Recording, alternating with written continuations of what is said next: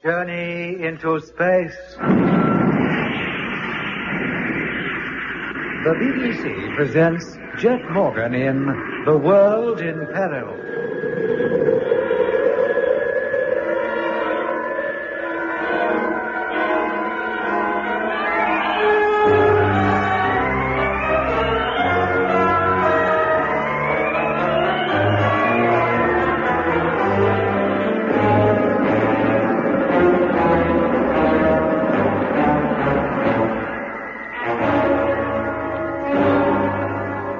Morgan and his crew are on the way to Mars in the rocket ship Discovery, accompanied by two remote-controlled freighters.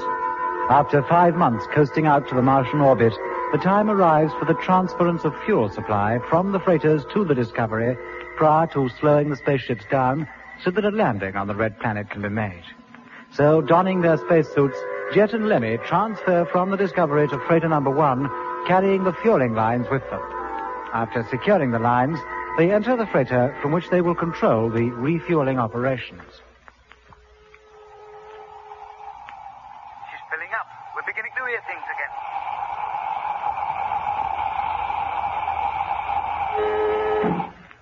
Air pressure maximum. Opening cabin hatch.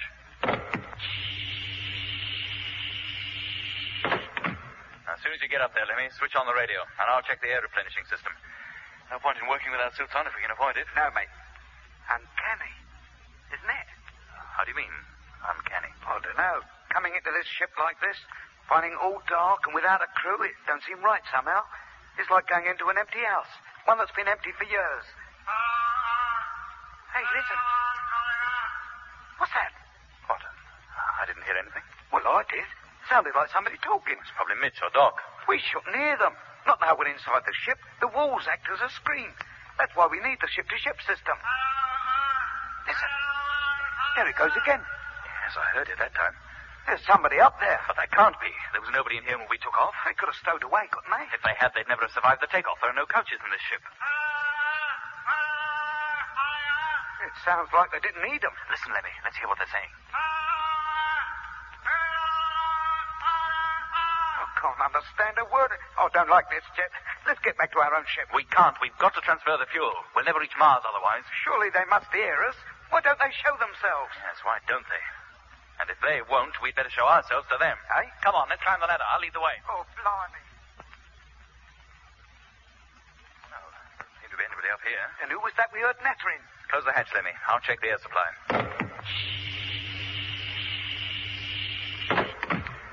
Everything seems to be okay with the air. You can take your helmet off. Yes, mate.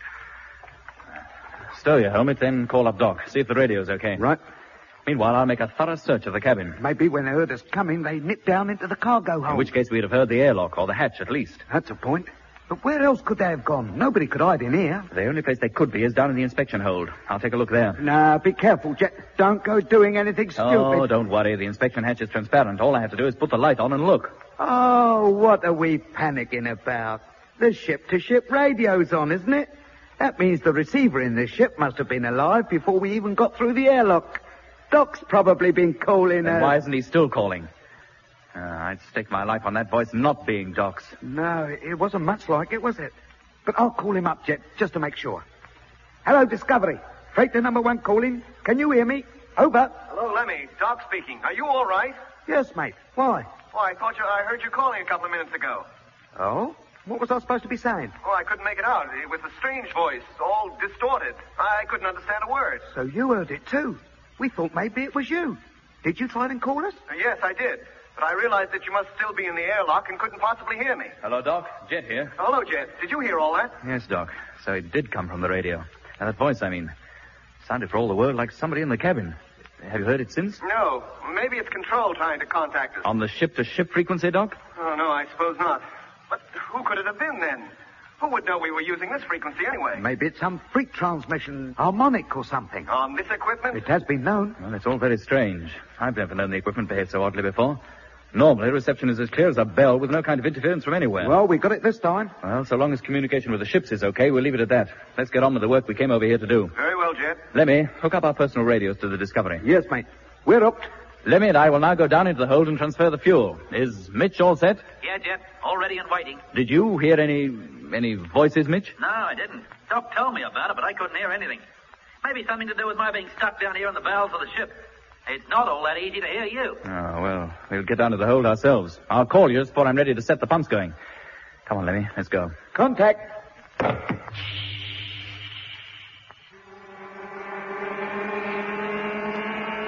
Coming up to maximum, Jet. Check. Ready to switch off. Cut. Tanks now filled.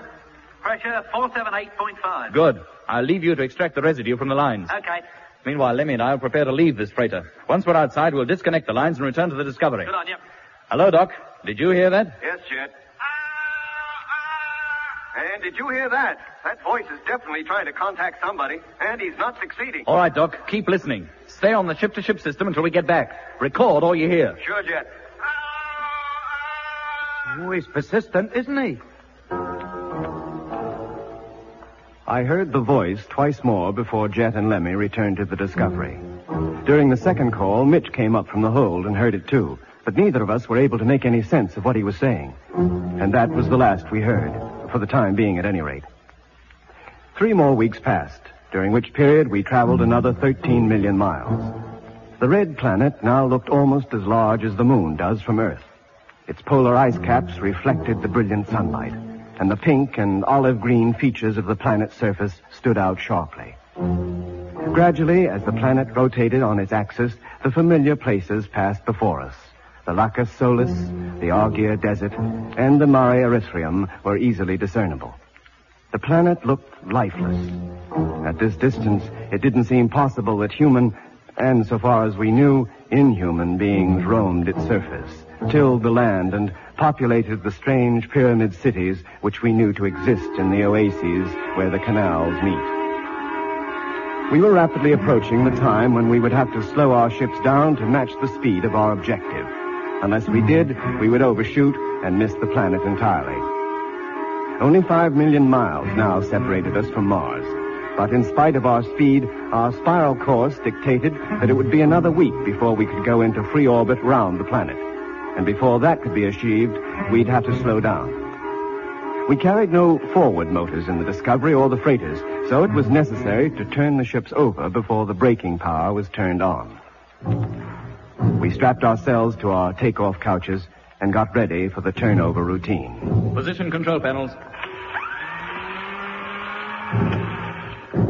All set, Mitch? Yeah, Jet. Doc? Okay. You, Lemmy? All right, mate. Then switch on the televiewer. Televiewer on. Freighters in full view. Mitch, gyro. Gyro. Contact. Freighter gyros, contact. Position, Lemmy? Bang on. Our points of reference were the stars. Slowly, very slowly, the great ships began to turn over. Rate of turn, Lemmy. Point five degrees. I could see the two giant freighters very clearly on the screen. As always, they appeared to hang motionless against a background of myriad stars set in a velvet black sky. And then, slowly, very slowly, the sky began to revolve. Stars, which for so long had occupied an apparent permanent place on our televiewer screen, now began to move out of the picture, and new ones appeared to take their places. Of course, it wasn't the stars that were moving, it was us. One degree. One degree. We had 180 to go, at the end of which our ship's tail would be facing the direction in which we were traveling, and its nose pointing in the direction we had come. 1.5 degrees.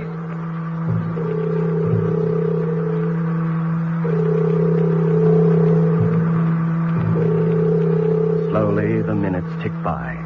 And slowly, as the ships turned turtle, the background of stars on the televiewer screen also turned over. 179 degrees. At last, after what seemed an interminable time, the maneuver neared completion. 179.5 degrees. Stand by to cut gyros. 180. Ship's gyro. Cut. Freighter gyros cut. Stern televiewer, Lemmy. Stern view. On. And there she is. The red planet. Slap in the center of the screen. Stand by to fire motors. Standing by. Position, Lemmy. Okay, Jet. No drift that I can see. Firing in 20 seconds. Freighters, Doc. In position and ready to fire. Motors, Mitch. All set. 15 seconds. Let's hope when we put the brakes on we don't go into a skid. oh. Five seconds. Four, three, two, one. Contact.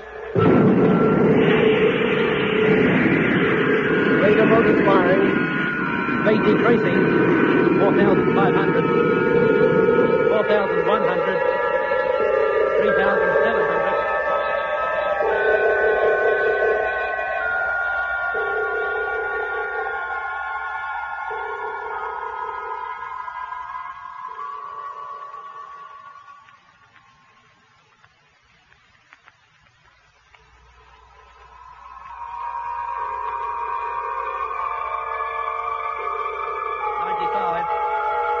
17.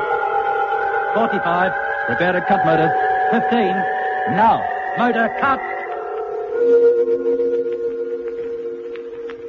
Freighter motors cut. Well, that's that little job chopped. And what's the next? So far as you're concerned, Lemmy, call up control. Tell them to stand by for a coded message. Yes, mate. Just let me undo my straps, and I'll be right onto it. Doc, uh, code a message, will you? Tell control the ships have been turned over and speed reduced. Yes, Jet.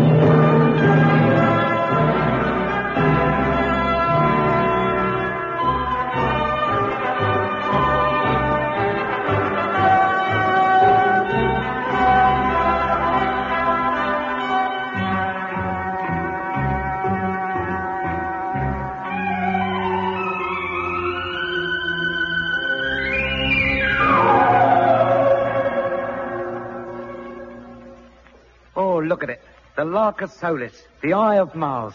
Looks just as sinister now as it did the first time we saw it. You remember, Mitch? Too right I do, Lemmy. Lemmy, Mitch. yeah. Coming, Jet. All right, put up the telescope now, Lemmy. Jet wants to discuss our orders. I'll be right with you, Mitch, boy. Yeah. Come on, then.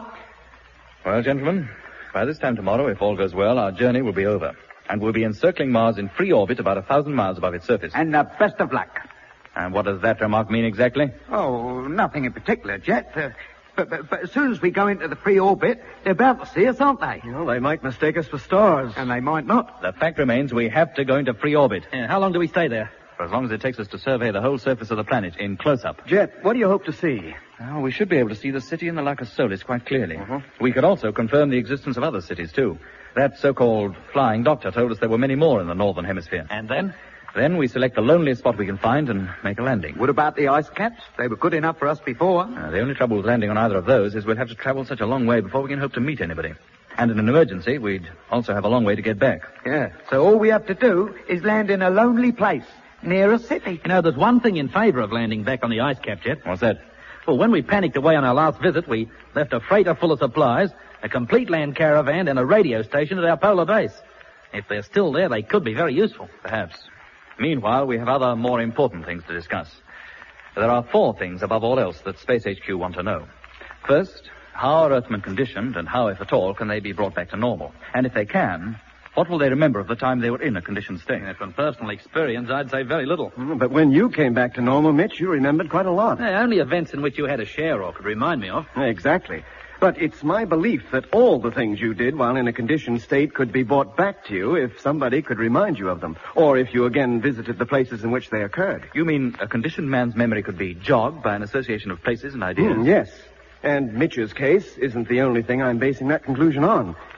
There were those men we met at the underground factory, the ones who asked us to take them back to Earth. Well, how do they fit in? Well, I believe that until we came along, they thought they were on Earth, just as most people on Mars do. But their contact with us, our way of speaking, all sorts of things about us, aroused long forgotten memories. When we talked to them of Earth, the memories of their previous lives on that planet came rushing back. Yes, but those men hardly seem to be conditioned at all, Doc. Any more than Webster did. Had the conditioning worn off, do you think? Very probably it was allowed to wear off. We mustn't forget that even though those men looked young, they were, in fact, very old. They knew, even though they didn't admit it, that they were too old to return to Earth. Back home, they would have reverted physically to their true age and died. So there was no need to keep them conditioned any longer. They wouldn't escape. Then if we do get out of a conditioned type, he must be a young man. Somebody who hasn't been up here very long, isn't it? Exactly, Lemmy. Yeah, oh, that's right. And how do we tell how old they are? Well, the shorter the time they've been here, the deeper will be their conditioned state. Well, what brings you to that conclusion, Doc? Remember Dobson and Harding and McLean, Uh-huh. even Grimshaw and Frank Rogers. Yes? Their conditioning was such that they wouldn't move a muscle without being told. On the other hand, the flying doctor, who had been on Mars for more than 50 years, was, to all appearances, quite normal. He wasn't kept deeply conditioned anymore because it suited the Martians better for him to be in command over his own faculties. Traitor. But Dobson, Harding, and the rest weren't. They were hardly more than robots. And that's the type Space HQ want. The type we must try to take back. If we get back. And how do we go about unconditioning them? Well, that's up to the experts down on Earth. Unless we're lucky enough to stumble on some method ourselves. But I believe they may return to normal on their own account, as Mitch did, the moment they come into contact with familiar earthly things. Well, so much for condition types.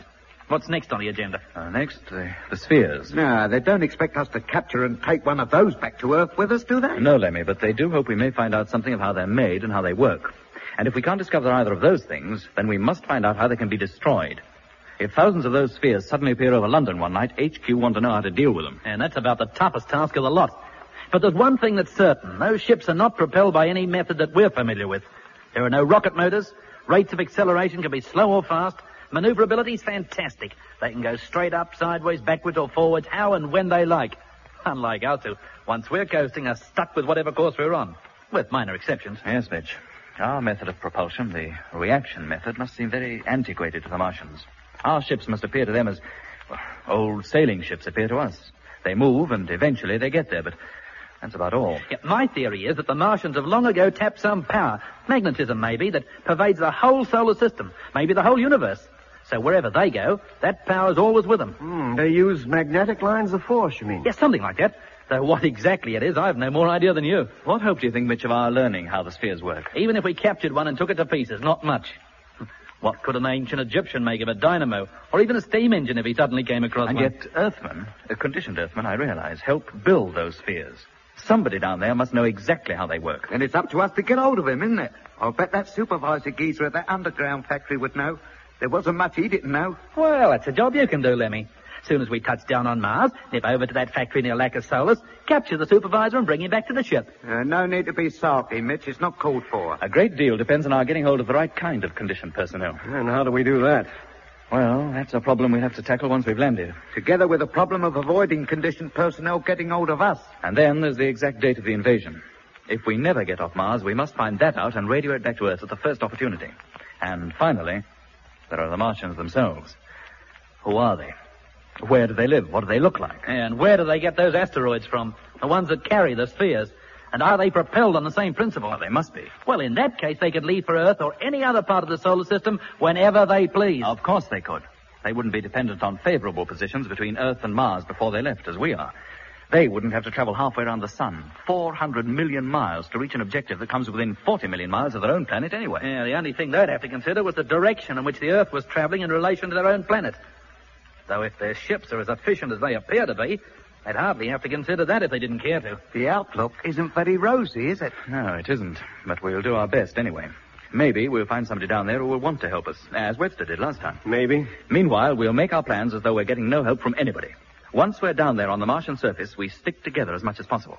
Nobody is ever to wander away on his own. Now, is that clear? Too right. Okay, Jet. Now, if we have to split up, it'll be only in pairs. And one pair will always remain in the vicinity of the ship, wherever we put her down. Right. Uh-huh. Yep. Now, remember, our main object is to radio all possible information we can to Earth. If we can get away ourselves later, with or without conditioned types, then all the better. But our own safety is second to the relaying of the information that is so vital. Now, if anything should happen to me, Doc will take over duties as captain of the ship. After him, Mitch. Don't go any further. I'm not used to giving orders anyway. Very well, gentlemen, that's all for now. Exactly how and where we land will be decided after we've traveled round the planet a few times and taken a good look at it. Right now, prepare to go into free orbit.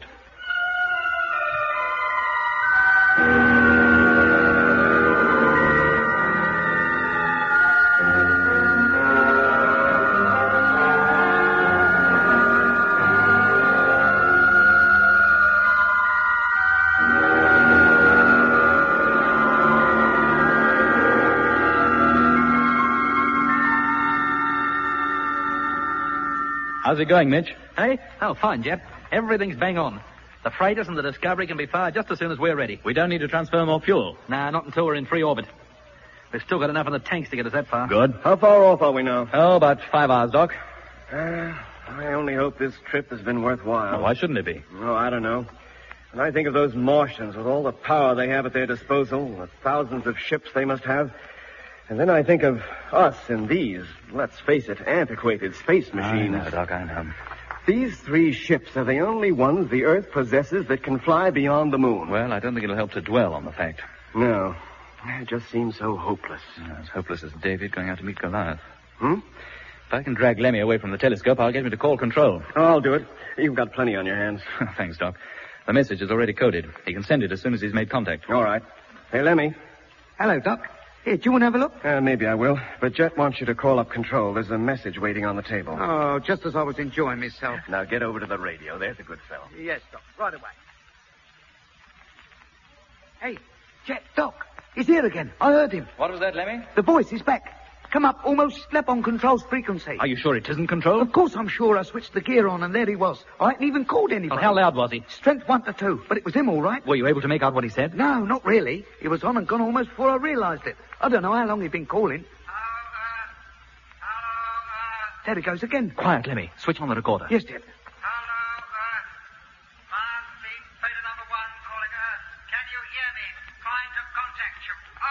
Over. Mars Fleet, he said. And freighter number one. Can't be. There's nobody in our freighters. I hope. How far off frequency is he, Lemmy? Not much. Would he hear you if you called? I doubt it. Not without a retune the transmitter. Very well. Call control. Tell them we have a message for them. Hello, Earth. Discovery calling control. Have a message for you. Come in, please. Well, it'll be nearly eight minutes before we get a reply. While we're waiting, Doc, perhaps you'd code another message requesting permission to retune transmitter. Yes, Jet.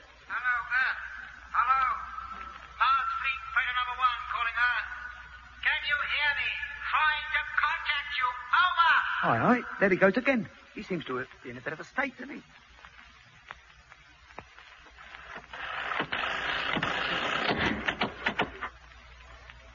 Well, Doc? Uh, permission granted. All right, Lemmy. Away you go. Yes, Jet. What do we use as a call sign? Or do we let him know who we are? Uh, use XOP. Right. Well, now that's the transmitter retuned. Now, let's see what happens. Hello. Hello. Station XOP calling. Can you hear us? Anybody? Doesn't sound as if anybody can. Now, give him a chance, Lemmy. He's probably millions of miles away from us. Hello, Earth. Hello. Oh, is he? Freighter number one calling Earth. Can you hear me? Trying to contact you. Over. He's not so far away after all. Call him again, Lemmy. Hello. Station XOP calling. Receiving you, strength one. Are you receiving me? Over. Is the recorder on, Doc? Yeah. Get ready to take a bearing this time, Lemmy, and be quick about it. He may not talk for long. Yes, Jet. Hello, XOP. Receiving you, strength five. Who are you? Are you Earth or Moon Control? Never you mind, mate. Who are you? Uh, he doesn't answer that one. Here, let me. let me take over. Hello, freighter number one. XOP to freighter number one. Can you hear me? I can hear you. We asked you a question. Who are you? I asked you first. Who are you? Listen Are you to- Earth or Moon Control? Listen to the tone of his voice. That's a condition type if ever I heard one. Will you answer my question, please? I know who this is. It's the Martians trying to contact those spheres that landed on the lunar colony when we took off. Then why should he want to talk to Earth? That's a point. He must know the signals between here and the moon would take minutes to cover the distance. Yet there's hardly any delay between replies. Which means he must be somewhere down there on the Martian surface. Hello, freighter number one. Moon control here. Receiving you, strength one. Over. Now, see what that produces. Hello, Moon Control. Thank goodness I've got you at last. I've been trying to contact you for weeks. Have most important message for you. Can you take it? Hello, number one. Your call received. We'll take it in a few moments. But first, who are you? It's freighter number one of the Mars fleet have important message for you. And what of the rest of the fleet? Where are they? The rest of the fleet? You are only number one. There must be others. I can't remember. I, I, I, can you hear me? Yes, we can hear you. It's all so vague. There were others, but I can't remember them. I'll bet you can't jump. Can't you even remember who you are? Rogers. Frank Rogers. Frank. What? Frank Rogers was in number one, in the original fleet. Only part of the time, Lemmy. His ship was actually number two. Can't be, Frank. It can't. Well, why not? We left him behind, didn't we? But the Martians got him. He was deeply conditioned. Or so you said, Jet. That's right, Doc. He was. Last we saw of him was in the Lacus Solis. Why, he didn't even know me. Hello. Can you hear me? Hello, number one. You say you are Frank Rogers. That's right. That's my name. Are you alone in your ship? Yes. Nobody else with you? The, the freighters carry a crew of two. Two? Yes, that's right. I remember now. Grimshaw. Grimshaw, where are you? Grimshaw! Now he's gone crackers. Hello, Rogers. Hello. Hello, number one calling, receiving your strength fine. Over. This is a weird business. Can I talk to him, Jet? Sure, if you think you can get any sense out of him. Uh, hello, Frank. Hello? Who's that? This is Doc. Doc. Doc, what are you down there? You should be out here in the fleet with us on our way to Mars. I am. I'm in the flagship. I must talk to Earth or Lunar Control. If you have any message, Lemmy will pass it on for you. Lemmy? Lemmy? Lemmy? What's the matter? Doesn't he like the name? Lemmy Bartlett. He got lost out in the land truck. I think this is Frank Rogers' jet. Every time we mention something to do with the fleet, it seems to jog his mind. But I was never lost in any land truck. Him and two others. They'll never get back to Earth. None of them will. I'm the sole remaining member of the whole fleet. Hello. Uh, hello, Frank. Can you hear me? Raider number one calling. Have a message for you. For goodness sake, Doc, let's take the message. Maybe that'll give us some insight into what's on his mind. Ready to receive your message. Over. Hello, here is the message. Uh, uh, Receiving you. Give us your message, please. from Trader number one for Discovery. Have routine checks. Are you ready to receive them? Whoever it is, he must be clean off his rocker. Hello, give us your message, do you hear? I can't.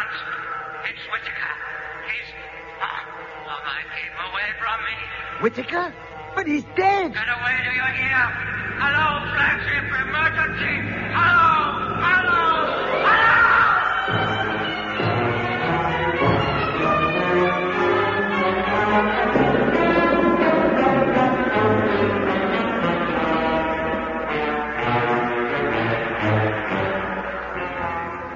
That was episode six of Journey into Space.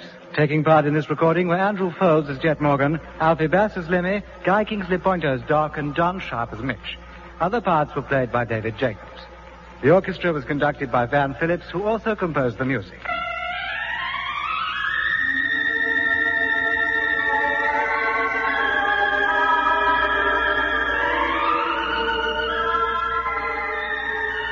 Journey into Space was written and produced for the BBC by Charles Chilton.